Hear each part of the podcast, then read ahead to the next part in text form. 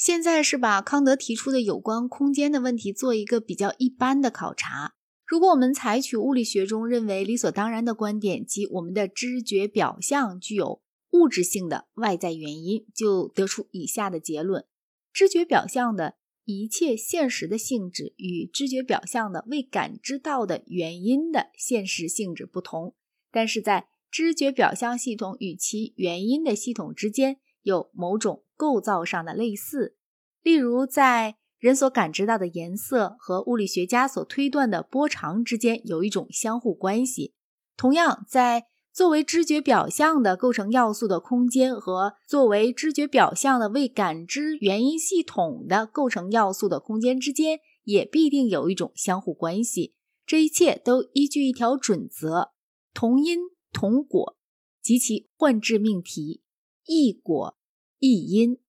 因此，例如，若视觉表象甲出现在视觉表象乙的左边，我们就要想甲的原因和乙的原因之间有某种相应的关系。照这个看法，我们有两个空间，一个是主观的，一个是客观的，一个是在经验中知道的，另一个仅仅是推断的。但是在这方面，空间和其他知觉样象，如颜色、声音等，并没有区别。在主观形式上。同样都是由经验知道的，在客观形式上，同样都是借有关因果关系的一个准则推断出来的。没有任何理由把我们关于空间的知识看得跟我们关于颜色、声音和气味的知识有什么地方不一样。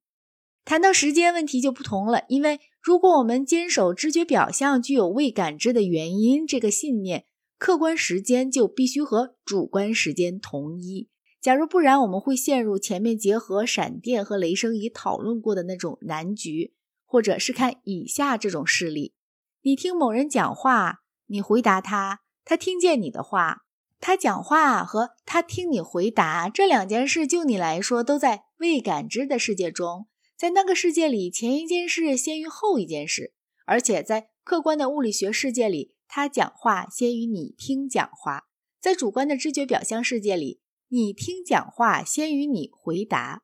在客观的物理学世界里，你回答又先于他听讲话。很明显，先于这个关系在所有这些命题中必定是同样的。所以，虽然讲知觉的空间是主观的，这话有某种重要的意义；但是讲知觉的时间是主观的，却没有任何意义。就像康德所假定的那样，以上的论点假定知觉表象是由物自体引起的。或者也可以说是由物理学世界中的事件引起的。不过，这个假定从逻辑上讲绝不是必要的。如果把它抛弃掉，知觉表象从什么重要意义上讲也不再是主观的，因为它没有可对比的东西了。物自体是康德哲学中的累赘成分，他的直接后继者们把它抛弃了，从而陷入一种非常像唯我论的思想。康德的种种矛盾是这样的矛盾。使得受他影响的哲学家们必然要在经验主义方向或在绝对主义方向迅速地发展下去。事实上，直到黑格尔去世后为止，德国哲学走的是后一个方向。康德的直接后继者是费希特，抛弃了物自体，把主观主义发展到一个简直像沾上了某种精神失常的地步。他认为自我是唯一的终极实在，自我所以存在，是因为自我。设定自己具有刺激实在性的非我，也无非因为自我设定它才存在。菲希特作为一个纯粹哲学家来说并不重要，他的重要地位在于他通过告德意志国民而成了德国国家主义的理论奠基者。告德意志国民是在耶拿战役之后打算唤起德国人抵抗拿破仑。作为一个形而上学概念的自我和经验里的费希特轻易地混同起来了。既然自我是德意志人，可见德意志人比其他一切国民优越。费希特说，有品性和是德意志人无疑指的是一回事。在这个基础上，他做出了整个一套国家主义、极权主义的哲学，在德国起了很大的影响。